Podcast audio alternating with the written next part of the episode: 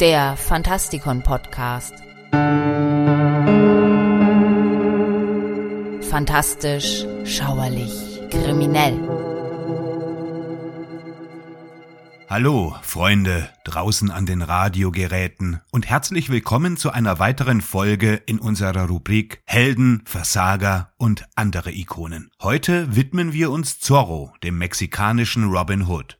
Zorro, der Fuchs, wurde 1919 von dem Schriftsteller Johnston McCulley für seine Pulp-Serie The Curse of Capistrano erschaffen. Diese ungemein erfolgreiche Geschichte war die erste von 65, in denen der romantische Held im spanischen Reina de Los Angeles in Kalifornien gegen Ungerechtigkeiten aller Art kämpfte. McCulley war ein ehemaliger Zeitungsmann und schrieb von Krimi bis Western alles. Er stellte Zorro am 9. August 1919 in der Zeitschrift Argosys All Story Weekly vor. The Curse of Capistrano endete nach der fünften wöchentlichen Folge mit der Enthüllung seines Helden. Das gesamte Dorf wusste von da an, dass Zorro Don Diego de la Vega war. Und das Publikum verlangte noch mehr Zorro-Geschichten, nachdem es Douglas Fairbanks Stummfilmadaption gesehen hatte. The Further Adventures of Zorro wurde 1922 veröffentlicht und McCulley schrieb die Zorro-Geschichten bis zu seinem Tod im Jahre 1958. Hundert Jahre später wirkt der maskierte Held aus dem spanischen Kalifornien ähnlich antiquiert wie die drei Musketiere. Man sollte aber nicht vergessen, dass er nicht zuletzt Bob Kane und Bill Fincher zu ihrem Batman inspirierte und auch Hollywood niemals ganz von ihm lassen konnte. Ein Edelmann, der den Bedrängten gegen Ungerechtigkeiten aller Art beisteht, nicht ein dunkler, sondern ein Westernritter, der nicht einfach nur mit dem Degen fuchtelt, sondern auch eine Pistole benutzt, was zu der Zeit, in der Zorro spielt, seine Überlegenheit garantiert. Das erinnert doch stark an einen Milliardär, der sich moderne Technologie zu eigen macht, um Gotham vor allerlei Gefahren zu schützen. Tatsächlich waren die Helden der Vergangenheit einzigartig. Im Gegensatz zu ihren zeitgenössischen Kollegen besaßen sie nur ein sehr spärliches Arsenal. Genauer gesagt hatten die herausragenden und renommierten Helden der Vergangenheit kaum etwas anderes, als sich auf ihre eigenen körperlichen Fähigkeiten und ihren geistigen Erfindungsreichtum zu verlassen.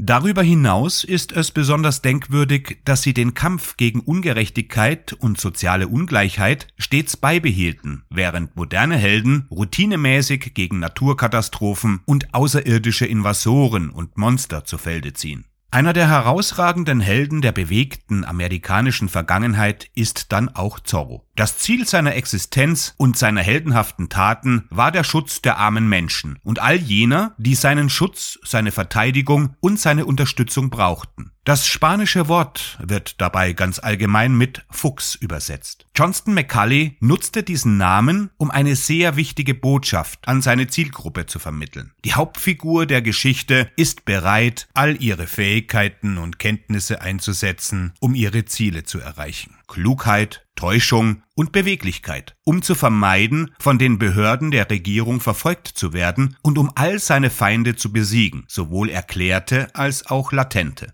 Die Geschichte von Zorro hat wesentlich zur Entstehung und Entwicklung des kulturellen Erbes der Vereinigten Staaten von Amerika beigetragen. Zorro war nicht nur ein Symbol für diejenigen, die gegen Ungerechtigkeit und soziale Ungleichheit kämpften, sondern auch für die ganze Union und die Umsetzung ihrer freiheitlichen Ziele und all jener, die eine ähnliche Vision verfolgten. Der Autor hat in Zorro die texanische, kalifornische und amerikanische Folklore verpackt. Mit anderen Worten, die Entstehung Zorros entsprang nicht allein der Fantasie, sondern war ein Sammelsurium der Hoffnungen und Sehnsüchte der einfachen Menschen, die wirklich einen Helden benötigten, der sich um ihr Wohlergehen kümmerte. Und weil es so einen Helden nun einmal nicht gab, wurde er von Macaulay erschaffen. Dennoch bleibt unklar, woher Zorro wirklich stammt. Verschiedene Wissenschaftler und Anhänger seiner Geschichte geben unterschiedliche Antworten auf diese Frage. Bis zum heutigen Tag steht eine gründliche Untersuchung aller über Zorro veröffentlichten Werke noch aus. Und Kritiker sind sich einig, dass es aus diesem Grund noch unmöglich ist, eine verbindliche Antwort zu geben. Historisch gesehen ist Zorro als eine geschickte und sehr treffende Zusammenfassung der Helden und Persönlichkeiten der Vergangenheit zu betrachten, die eine ähnliche Funktion wie er hatten. Seine Heldentaten und Leistungen sind in erster Linie dem legendären Joaquin Murrieta nachgezeichnet, dem Beschützer der Armen und Unterdrückten der Gesellschaft, der von 1829 bis 1853 lebte.